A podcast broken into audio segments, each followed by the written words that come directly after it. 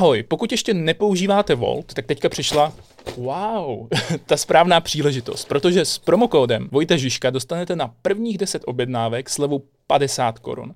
No a taky zdravím na svůj Patreon, kde naleznete pokračování rozhovoru a s Jirkou jsme se taky domluvili, že pro mé podporovatele bude k dispozici na Discordu, kde s ním můžete komunikovat. A ještě jako takový bonus na Patreonu naleznete knížku, v které popisuje modelová portfolia, včetně konkrétních ETF fondů. Užijte si tuhle epizodu. Vítám tady Jirku Cimpela, privátního investičního bankéře, který obhospodařuje více jak miliardu korun. Ahoj Vojto, děkuji za pozvání, jsem tady rád samozřejmě. Já jsem si dělal takový malý průzkum, nevím, jestli jsi viděl na Twitteru, na Instagramu a chodili tam jako zkušenosti lidí s finančním poradenstvím. Abych řekl, že tak 95% těch komentářů bylo negativních. Ale to, co by mě zajímalo, jestli když ty si začínal, jestli jsi byl ten špatný finanční poradce. Uh, No doufám, že jsem nebyl ten nejhorší, ale z, ze spo, z pohledu dnešního, když hmm. se mhm. podívám zpátky na to, jak jsem dělal finanční poradenství v letech 2002, když jsem začínal, tak jsem prakticky nebyl finanční poradce. Jo, jako jednoznačně jsem v té době byl finanční prodejce a můžu hodnotit, že jako prodejce jsem byl docela dobrý, že se jako mi dařilo uzavírat uh, těch, uh, těch obchodů spousty a pak uh, se mi dařilo uzavírat mým lidem obchodů spousty, ale mám jako obavu, že určitě prvních jako deset, deset let uh, té mojí poradenské dráhy jsem vlastně vůbec finanční poradenství vlastně nedělal. Ne, určitě ne v tom pohledu, jak se dneska na finanční poradenství dívám. Takže z toho, toho pohledu ano, byl jsem špatný finanční poradce, to jsem neradil jako ale úplně tak, jak by bylo asi správný, ideální. Ty si to hezky schrnul, jo? protože když se v této komunitě řekne dobrý finanční poradce, on je úspěšný, tak to neznamená, on dobře těm lidem poradil, on jim nějak pomohl, ale on prodal hodně produktů, vydělal tím hodně peněz a koupil si drahý auto. Hmm. Což dost často tak jako vidím. Ale ještě než se dostaneme k tomu finančnímu poradenství, tak eh, mě by ještě eh, zajímalo, co teda přesně děláš. Protože jsem říkal, že spravuješ nebo spravujete miliardu korun, tak eh, kdo jsou tvoji klienti, co s nimi děláte? No my uh, Začínali jsme jako privátní investiční poradci a soustředili jsme se vlastně na investice a na to poradenství související vlastně s alokací peněz, který si vydělal, tak aby ti prostě nestráceli inflací a přinášeli nějaký nadvýnos a soustředíme se vlastně na to, aby jsme pomáhali těm klientům k tomu, aby se z nich stávali rentiéři. Si říkal, že renta je zprostý slovo, že... to... Pasi, pasivní příjem a renta, prosím tě, ne, jo. tak aby, aby se z nich stávali lidi, kteří uh, skutečně můžou z toho svého majetku nějakým způsobem jednoho dne žít. Kdy ten den nastane, je už individuálně na každém z nich, ale Myslím si, že primárním principem kapitalismu je prostě hromadit ten eh, kapitál, eh, nechat ho pracovat, generovat nějaký další aktiva a pak na tom vlastně benefitovat. Jo. Tak tím benefitem v tomto případě my vidíme tu ten příjem, kdy teda nemusím chodit do práce třeba. Dobře, ale to, co asi nezaznělo, je hrozně důležitá věc, že to nejde udělat s člověkem, který za tebou přijde a má 100 tisíc korun, že z toho neuděláš jako nějakou rentu, s který bude moc žít, ale no. že na to asi potřebuješ nějaký kapitál, že jo? Jo, ono se to dá udělat i s člověkem, který má 100 tisíc korun, když si představíš to, že prostě je ti 25 a máš hmm. prvních 100 tisíc a z výplaty ti zbývá 5 tisíc, 10 tisíc korun, tak uh, určitě uh, se dá dopracovat uh, k tomu výsledku i s touhle částkou. A dokonce to nemusí trvat ani extrémně dlouho, jo, protože já vídám lidi, kteří uh, jsou rentiéři a měsíčně jim prostě po, pro, pro pokrytí svých výdajů stačí 20-30 tisíc. Stejně tak vídám lidi, kteří jsou rentiéři a potřebují 500-600 tisíc měsíčně po pokrytí, těch výdajů. Takže není to vlastně až tak o té částce, je to spíš o tom cíli, o tom, jak velkou tu potřebu mám a k tomu se nějakým způsobem vlastně ubírat. Uh, ty asi míříš k tomu, že my dneska pracujeme typicky pro kategorii, uh, řekněme, dolarových milionářů, to znamená lidí, kteří mají majetek výši 20 milionů korun a víc, což je dobrý říct, že uh, už není zas tak vzácná část populace. Jo. I vzhledem k inflaci a k růstu cen hmm. nemovitostí v posledních letech je těchto lidí v České republice velké množství. A v podstatě kdokoliv má uh, v Praze nějakou nemovitost a nějaký základní úspory, tak uh, vlastně vlastně bude blízko této kategorie. A my třeba pro tu spolupráci dneska potřebujeme, aby ten člověk měl 5 milionů korun a víc k, za investování k tomu investičnímu assetu. Ten důvod ale není ten, že by a ten člověk s menšíma penězma nemohl toho cíle dosáhnout. Ten důvod je čistě ten, že my jsme postupem toho času vlastně začali, tak jak rostly ty naši klienti, doplňovat do těch našich služeb vlastně další části té skládačky. Dneska ten, ta, ta naše práce odpovídá u větší části těch klientů wealth managementu, kdy se staráme vlastně o celkový pohled na ten jejich majetek. Radíme se s nimi, diskutujeme s nimi o tom, kolik mají mít portfoliu nemovitostí, kolik mají mít cených papírů, jak pracovat s s, biznisem, ne teda, že bychom dělali podnikatelské konzultace, ale s biznisem z pohledu toho wealth managementu a potenciálu čerpání renty a nějakého třeba mezigeneračního přenosu.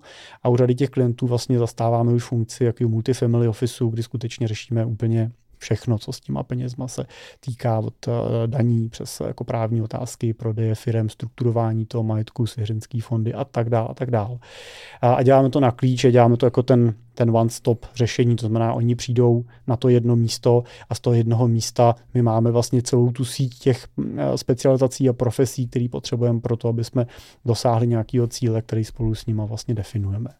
A proto vlastně nám tak jako narůstá ten minimální limit, který od toho klienta jsme schopni vzít, protože samozřejmě to už je daný, že tyhle služby tohohle rozsahu samozřejmě už ne, úplně neuplatní ten člověk, který přichází a má těch 100 tisíc a těch 5 tisíc měsíčně, protože tenhle člověk primárně potřebuje někam umistovat ty prostředky a, a nechat je další roky pracovat. No ale tak co děláš s těma lidma, když se ti někdo ozve, řekne, že má, já nevím, 100 tisíc nebo 50 tisíc, nebo že chce začít pravidelně investovat, tak eh, co s nima děláš?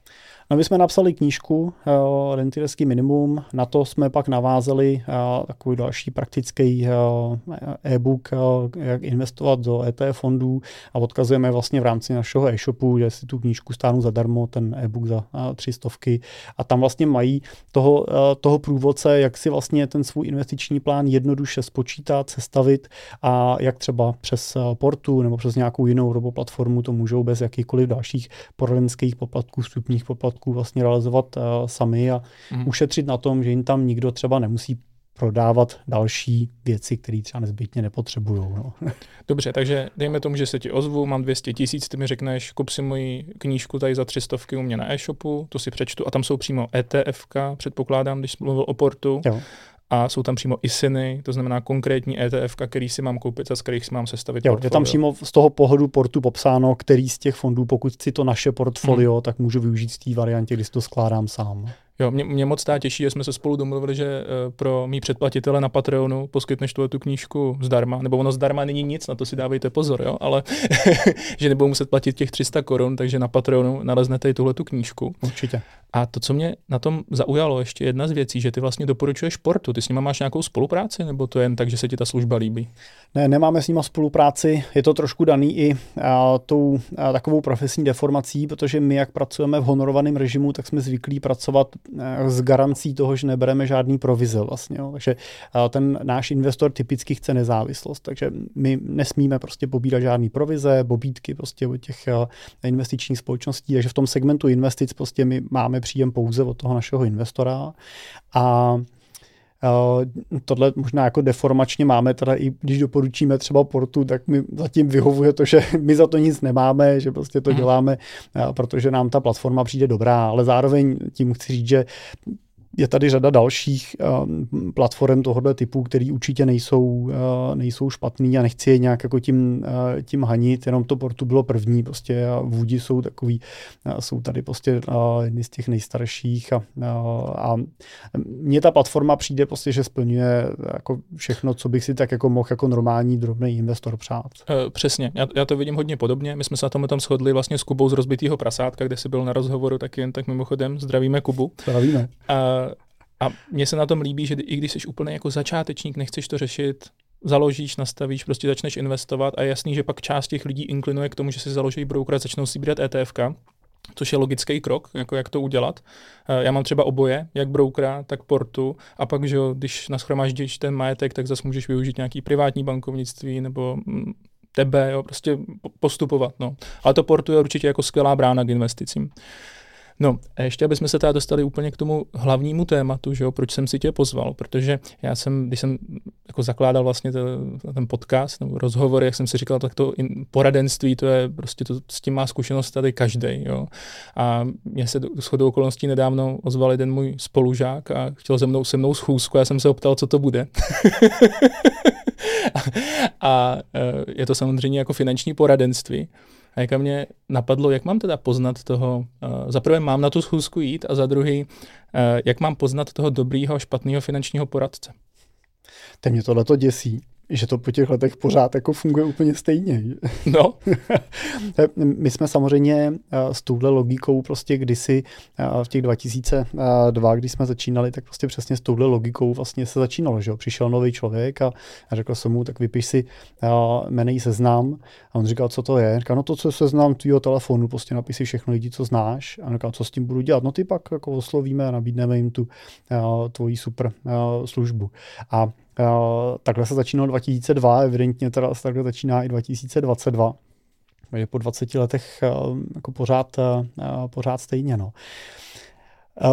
Jak poznat toho dobrýho poradce? Já si myslím, že, já si myslím, že bychom si měli uvědomit, že poradce hledáme ve chvíli, kdy potřebujeme poradit. A to už je jako ta důležitá první věta, že poradce hledáme. Já přemýšlím, jestli, eh, jestli prostě se ti nikdy jako zubař vozval prostě s nabídkou, jo? že by si mu, eh, že jako ti zavolal, říká jsem nový zubař ve městě, my se ještě neznáme, ale máme společného známého, Karla Vomáčko, on mi doporučuji, byste k němu, ke mně mohl chodit na zuby, jo? nebo že by ti takhle prostě aut, automechanik zavolal, jo? když prostě potřebuješ automechanika, tak ho potřebuje, když máš auto a rozbilo se ti.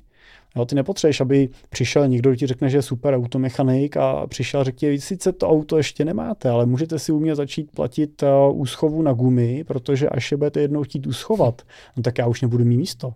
Hmm. Ale když začnete teď, tak já vám ho budu garantovat. Jo, a bude ti prodávat vlastně nějakou blbost, jo, z pohledu toho, z pohledu toho autoservisu, tak je nám to jasný. Z pohledu zubaře, že mi bude prodávat, já nevím, jo, že mi vytrhne bezbolestní osmičku, já budu řeknu, já už žádnou nemám. No takhle, kdyby vám vyrostla znova, tak si to můžete předplatit. Jo, taky vlastně to nebudeš řešit. A budeš to hledat, když to potřebuješ. Takže první, co bych řekl, je, toho poradce hledejte, a nenechte se jim najít, protože když vás poradce najde, no tak kdy vás někdo jako kontaktuje takhle, že? jo? Kontaktuje tě, když začíná, tak jako chceš zubaře, který to teď začal dělat, jo? že se to na tobě naučí. Jo? No a nebo tě kontaktuje, když nemá do čeho píchnout.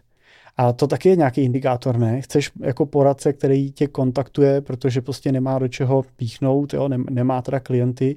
Já jako co znám uh, kolegy, tak uh, vlastně všichni mají jako práce spoustu a ty seniorní poradci nemusí jako uh, klienty nikde jako obolávat a schánět. To by mě jen tak zajímalo, milí diváci, pokud máte nějaké zkušenosti jako s finančním poradenstvím, protože já jsem za to ptal na sociálních sítích, ale mě by zajímalo, když tak nám napište dolů do komentářů na YouTube a můžete nově i na Spotify, jestli máte nějaký zkušenosti a jestli vás ještě pořád takhle oslovují třeba nějaký známý nebo i neznámý. Ale každopádně teda to, co říká, že by mě neměl oslovit sám od sebe, že už, to už je jako podezřelý. A jsou pak ještě nějaký další symptomy nebo něco, co je třeba podezřelý? Uh, No, hele, v principu zase poradce by měl poradit. Jo, to znamená, pokud mi má někdo poradit, tak jako první musí vlastně eh, zjistit, co já jako potřebuji, s čím potřebuji poradit. Takže pokud ten poradce přichází a přichází rovnou s nějakou nabídkou ideálního řešení, ideální konstrukce, ideálního produktu, tak eh, je potřeba si uvědomit, že to není poradce vůbec, ale že to je prodejce prostě automaticky. Jo, to, to nemá cenu řešit. Pokud prostě teda dobře prodává něco, co mě se hodí, tak fajn, ale stejně bych se snažil udělat třeba nějaký výběrko, ale tam bych to neřešil, tam bych prostě, mě, mě by to dál nezajímalo. Uh, takže první bych chtěl vidět, že se zajímá. Že prostě teda se mnou udělá nějakou, nějaký rozbor, že udělá nějakou uh, analýzu té uh, mojí situace. Ale uh, tohle už upozorňuji, už přesně se dostáváš do toho. Pokud ten poradce osloví tebe, tak on přichází s nějakým svým, jako nějakou strukturou toho rozhovoru. A možná je tam ten chyták, že když na to přistoupíš, Jo, no tak, tak se vezeš prostě. Jo. Když prostě přistoupíš na tu jeho hru, tak už jsi v jeho hře, už nejseš v tvojí hře. Já si, myslím si, že by si měl hrát svoji hru jako klient. Ty seš ten, kdo udává to tempo a ty seš ten, kdo říká, co se bude dít. A proto si myslím, že by to mělo být tak, že přicházíš ty k tomu ty k tomu poradci. Takže neměl by, neměl by prodávat primárně produkt a e, pokud si máme říct, jako jak poznat dobrýho poradce, já třeba bych se dneska snažil dívat na to, jestli ten člověk investuje do svého vzdělání. Jo, což uh, dneska je tady uh, jedna z certifikačních uh, nějakých entit je EFA, to, která dělá certifikaci EFA, European Financial Advisor, a pak dělá vyšší stupeň European Financial Planner. Ty lidi poznáte podle toho, že mají za jménem prostě většinou napsaný, že mají FP, jo, nebo mají na více napsané, že, že mají prostě tenhle ten, tenhle ten certifikát. Já mám oba dva, takže můžu říct, že udělat tu zkoušku prostě není úplně žádná jako dávačka, musíš prostě proto absolvovat nějaký většinou půl roku, tři čtvrtě roku přípravný kurz a aby si ten certifikát udržel, tak musíš plnit nějaký následný kredity, takže musíš i vlastně v rámci té další fáze života dál vlastně studovat a chodit na školení, číst nějaké věci, jezdit na konference a tak dále. Takže je to ne, nechci říct, že to je automaticky záruka kvality, ale určitě to je informace toho, že to je člověk, který do sebe je ochotný investovat a něco udělal pro to, aby tu kvalifikaci měl vyšší. A měl bych se taky koukat na to, jak ho třeba platím? No určitě. No, to stoprocentně. Můžeme se dívat na dva formáty. Buď ten poradce je placený tou provizní formou klasickou, anebo je placený tím uh, honorářovým systémem. Já tady ale zároveň nechci úplně automaticky říct, že jako jeden ten systém je dobrý a druhý je špatný, protože jak v tom provizním systému je spousta fakt super poradců a hrozně jako kvalitních lidí, kteří dělají tu svoji práci výborně. A stejně tak mezi těma placenýma poradcema prostě najdeš poradce, který to prostě dělají hůř, než třeba to dělají ty provizní poradci. Jo. Takže není to automaticky, ale určitě ten, ten režim, ve kterým ten poradce pracuje, ti řekne lecos o tom, co od něj můžeš očekávat. Tak pokud ten poradce je nastavený čistě na provizní bázi a je to teda standardní provoz, tak on přichází, uzavře ti nějaký produkt a za to inkasuje jednorázovou provizi udělá ti nějaké pojištění, za to dostane jednorázovou provizi.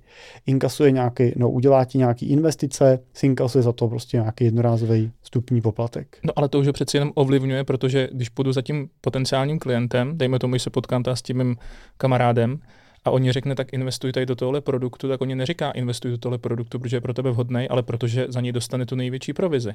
No, to je dost pravděpodobný. No a tak takového poradce přece nechci, ne? No, eh, nechceš, pokud je to takhle. Eh, ale pozor, jo, můžou být situace, kdy to třeba chtít můžeš. Například, když si budeš brát hypotéku mm. a mhm. chce, má přijít někdo, kdo ti prostě zpracuje, udělá a odejde a ty od něj nic dalšího nechceš, protože třeba ten člověk dělá jenom hypotéky, tak ti nevadí, že si inkasuje jednorázovou provizi za to, že ten produkt ti zprostředkoval a odved kolem toho tu práci, kterou ty tam potřebuješ. To, to je pravda a mám i mýho kamarádu Honzu z Hradce Králové, který pracuje pro jednu z těch velkých jako skupin poradenských a ten právě přešel hm, hypotéku tady mému dalšímu kamarádovi a všechno je úplně super a s tím jsem spokojený. To je pravda. A, a je v pořádku, že mm-hmm. si inkasoval jednorázovou provizi. Problém nastává, když od něj koupíš službu, kde čekáš následnou, následný servis. To znamená, uh-huh on přijde a prodá ti to, že řekne, já jsem finanční poradce, budu vám tady dělat dlouhodobý poradenství, budu se o vás dlouhodobě starat, udělám s váma váš finanční plán a budeme se spolu třeba každý rok scházet a budeme ho aktualizovat. A to je takový to, když ptáčka lapají, hezky mu zpívají, jo, ty teda řekneš, to, tak to je super a on ti řekne, a víte, co je na tom nejlepší, bude to zdarma. Jo, nebudete nic platit, zaplatí to ty finanční ústavy, to jsou ty zlí prostě na tom trhu a je můžeme přece ty peníze pumpnout, jo, tak oni nám pošlou ty provize, že jo, a budete na tom super, protože vy za to nemusíte nic platit. No a tenhle ten poradce prostě ti udělá nějaký plán, bohužel ve většině případů je to takový ten plán jako prezentace produktů. Jo? Jo, mm. ti udělá plán a řekne ti, hele, takže zrušíme všechny tyhle ty tvoje pojistky, co máš, protože jsou blbý, uděláme tady jednu super pojistku, která je ty skvělá, pak eh, tady zrušíme ty tvoje spoření, co máš, to je taky strašný, uděláme tady jeden náš uh, úžasný prostě fond ABCD prostě a, a ten bude úplně boží a do tohohle to budeme dávat. Jo. A to je jeho finanční plán. Udělá ti takovou tu excelovskou kalkulaci, jak budeš za 20 let uh, multimilionář a, a ty značením prostě uh, podepíšeš teda všechno, co on ti přinese. Problém je to, že on ti to uzavře, dostane jednorázovou provizi, odejde. A kde je motivace toho člověka, aby se vrátil? Jo, proč má přijít za ten rok? Protože je dobrý si uvědomit, že třeba u těch životních pojistek oni dneska drží pětiletý storna. No, takže pět let tu smlouvu nesmíš zrušit jako klient, jinak on tu provizi vrátí. No, takže jestli se vrátí za rok, uh, jenom aby ti udělal servis, tak proto, abys mu nezrušil tu pojistku v těch prvních pěti letech. Mm. No, ve fondech, pokud ti udělá předplacený stupní poplatek, tak to si jednorázově, pak mu chodí nějaký drobný, který ho nevytrhnou a on už nemá motivaci za ten rok se vlastně vrátit zpátky. Kdo může být v Čechách finanční poradce? Dejme tomu, že teďka udělám maturitu a řeknu, jsem finanční poradce. Může, může to tak být? Musíš mít uh, nějakou registraci u České národní banky. Takhle to bylo, když jsem začínal já, těch 2002. Mm. A dokonce jsme ani maturitu nepotřebovali. Wow. jsem začínal ještě, ještě než jsem jí měl, ještě vlastně před maturitou mě někde ve třetíku někdo a pozval samozřejmě na nějaký super setkání a, a tam nás nadchli, že jo, a, a pak jsem to začal dělat, takže maturitu jsem dělal až potom vlastně po roce. Uh, ale dneska teda postupem toho času vlastně eh, Česká národní banka řekla, že tam nějaký režim dohledu, nějaká kontrola prostě kvality trošku je potřeba, nějaká vstupní bariéra do toho odvětví, takže vlastně dneska ten eh, poradce si musí udělat nějaký zkoušky. Je to tak, že pokud by si chtěl být poradce jako všeobecný, tak budeš muset mít zkoušky a licenci na investice, pojištění a hypotéky. Jsou to tři samostatné zkoušky, tři samostatné vlastně licence, na které se musíš připravit. Musím teda říct, že dneska už to taky není žádná jako dávačka. My jsme když začínaly ty první zkoušky na pojištění, a to bylo 2006-2007, nějaký takový rok, tak eh, jsme je dělali a to byla dávačka. Jo? To bylo takový, jako zašel hmm. si na pojišťovnu a tam a ten, a ten, co to teda dělal, tak a nám rozdal ty testy, se očkrtávali, když nikdo neviděl, vždycky přišel a říkal A, B, B, B, A, A, B, B. Jo, takže to dali samozřejmě i cvičený opice s proměnutím, ale dneska už to tak není teda. Jo, a musím říct, že třeba zrovna, zrovna jako ty investiční jsou celkem náročný. A ještě jsme, ještě jsme dělali jednu chvíli, jsme měli i licenci na hypotéky já vím, že to kolega dělal na dvakrát, které toho prvního kola, z toho prvního kola vylili. Takže, takže musíš si udělat tuhle tu licenci, hmm. a, a tím seš v úzovkách připravený a potřebuješ teda už jenom někoho, kdo si tě jako vezme pod křídla, protože s touhle základní licencí nemůžeš úplně to dělat jako sám, takže buď musíš dělat pro nějakou pojišťovnu nebo nějakou investiční společnost a, a nebo děláš pro nějakou poradenskou firmu, to znamená nějakou, nějakou klasickou prostě poradenskou firmu známe, že jo, těch firm spousty, a nebo to děláš pod nějakým takzvaným broker poolem, to znamená, je to jako, není úplně poradenská firma, která ti jako mluví do toho tvýho business modelu, ale dělá ti jako, jako servisní organizaci. Tam není vlastně dneska jako problém, aby tě vzali. Jo, jako ta bariéra toho vstupu tady, že by tě jako nikam nevzali, úplně potom není. Ale pořád se bavíme o tom, že i když udělám zkoušky, tak může být špatný poradce, ale je to, nebo i dobrý, ale je to spíš o té osobnosti toho člověka, jak to pojme, co se sám chce naučit, než o tom, že má nějaký něco za jménem třeba. Jo, tohle ani nemáš nic za mhm. jménem, mm. jo. Ty, tohle je nezbytnost. Aby si mohl dělat poradenství, mohl nabízet vlastně produkty, tak musíš mít vlastně tuhle, uh, tuhle zkoušku a ta ti nedává nic za jméno. Dobře, uh, dost často se taky používá výraz nezávislý finanční poradce. Ty seš nezávislý finanční poradce? Z pohledu uh, regulátora, tak uh, my uh, třeba nejsme z pohledu regulátora nezávislým uh, úplně subjektem, protože nezávislý seš ve, ve chvíli, kdy bereš stoprocentně pouze ty fíčka od klienta. A my třeba máme historicky v portfoliu ještě nějaký klienty drobnější, který mají třeba produkty u, u klasických třeba fondů, jo, ještě jim tam dobíhají nějaký produkty a tak dál. A protože nám přijde pár 100 korun na měsíčně jako na nějaký jako provizi, kterou z toho máme, tak, tak se nemůžeme úplně prohlásit z pohodu regulátora za zcela jako nezávislého investičního poradce. Těch je teda v Čechách jako málo, si by si spočítal na prstech jedné ruky úplně. Dobře, takže když někdo o sobě, když pracuje pro velkou poradenskou společnost, říká, že nezávislý, tak nezávislý určitě není. Můžeme to takhle uh, To je uzavřít. už úplně jasný. Dobře, uh, pojďme se ale dostat těm špatným produktům, na kterých bych si měl dávat bacha. No, uh, ale moje máma za mnou přišla uh, teď uh, před 14 dnem, a před týdnem a říkal mi, hele, já jsem měla ten účet v Equie, on nějak skončila, jak jsem v Rajvce a ten bankér říkal, že mám přijít, jo, že to prostě musí se mnou nutně probrat. Tak jsem říkal, no, tak, tak já přijdu. Tak říkám, no a co? Říkám, no nabít mi, že bych si měla udělat životní pojištění a spořit se na důchod do něj. A já jsem říkal, životní pojištění, spoření na důchod, prosím tě, jako, tak ti není 20, že jo, jako na kolik let to bylo. On říkal, na pět let mi to spočítal. Já jsem říkal, na pět let ti spočítal životní pojistku a vyšlo to dobře. A on říkal, jo, ale hlavně budu využívat ty 24 tisíc ročně tu denněvou úlevu.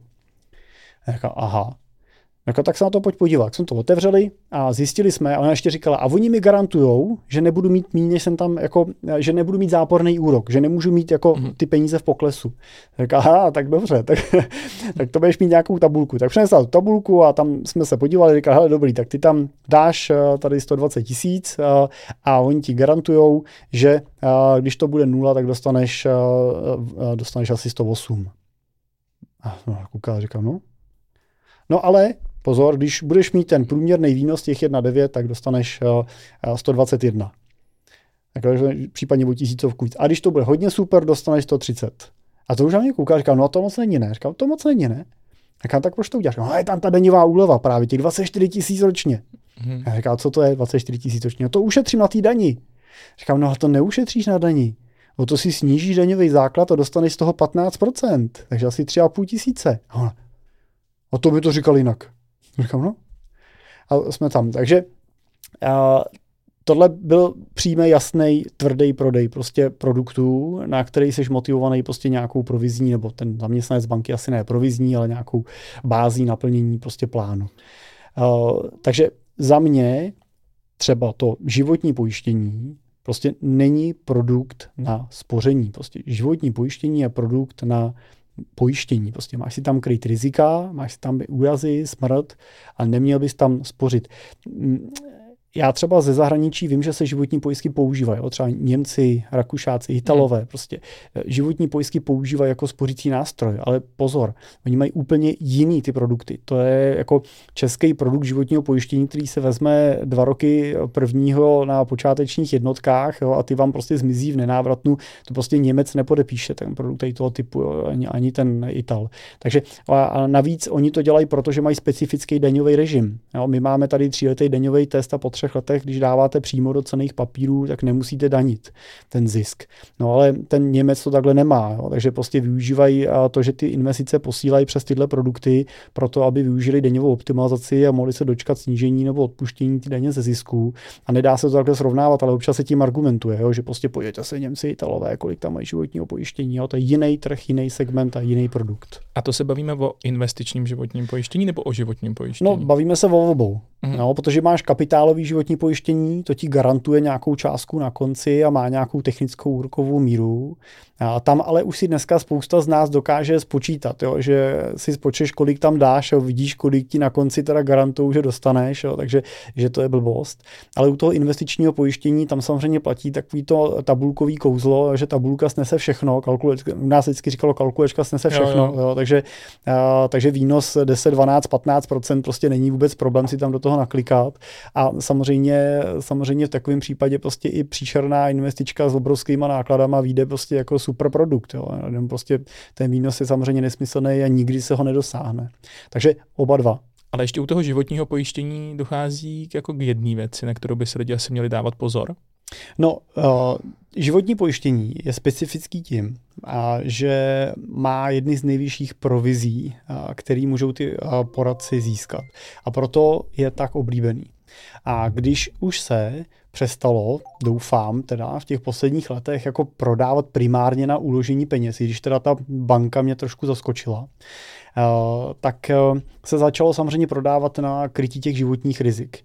A tam samozřejmě často jako vídám eh, situace, kdy přichází ten člověk, který je úplně jako maximálně přepojištěný, teda, jo, kdy prostě mu mají tendenci jako pojistit i kocoura prostě doma, když to jako přeženu.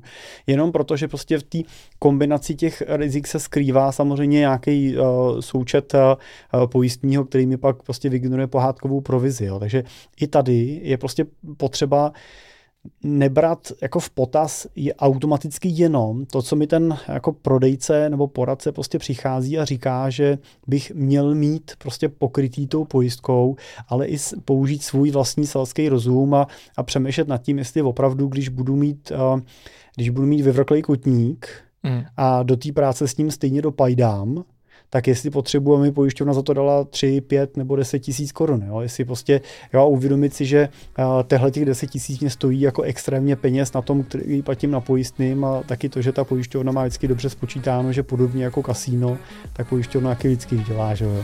Já třeba sám nemám životní pojistku. Myslíš si, že to je chyba? No to bude strašný, na to se musíte pojistit. Tak vlastně žijou ty opravdu bohatý lidi, o který ty se staráš. Když eh, si chci koupit zmrzlinu, já mám rád ten Hagen tak manželka mi to kupuje jenom jenom když je fakci. On měl majetek ve velikosti přibližně asi 200 milionů korun. To ukazuje tak trošku ten mindset vlastně těch bohatých lidí. Já paradoxně jsem ten, kdo těm našim klientům říká, investujte míň, utrácejte víc. Chodí za tebou tvoji klienti, že by třeba chtěli nakoupit bitcoin. Máme jako bitcoinový multimilionáře. Transfer toho majetku od rodičů třeba k dětem, může to někdy pokazit ty vztahy v rámci té rodiny. Děti často o to nestojí. Málo kdy vidím, že by ty děti jako nutně řekly, tati, dej mi to celý. Tvůj pohled na partner s otvíráním vlastní banky. To ještě víc víc bere jakýkoliv jako punc nějaký snahy o nezávislost. Jak ty investuješ se svýma klientama? Kolik peněz potřebuješ na běžném účtu, aby si se cítil bohatý? Vlastně to nejcennější, co máš, jsou ty vztahy kolem tebe. No.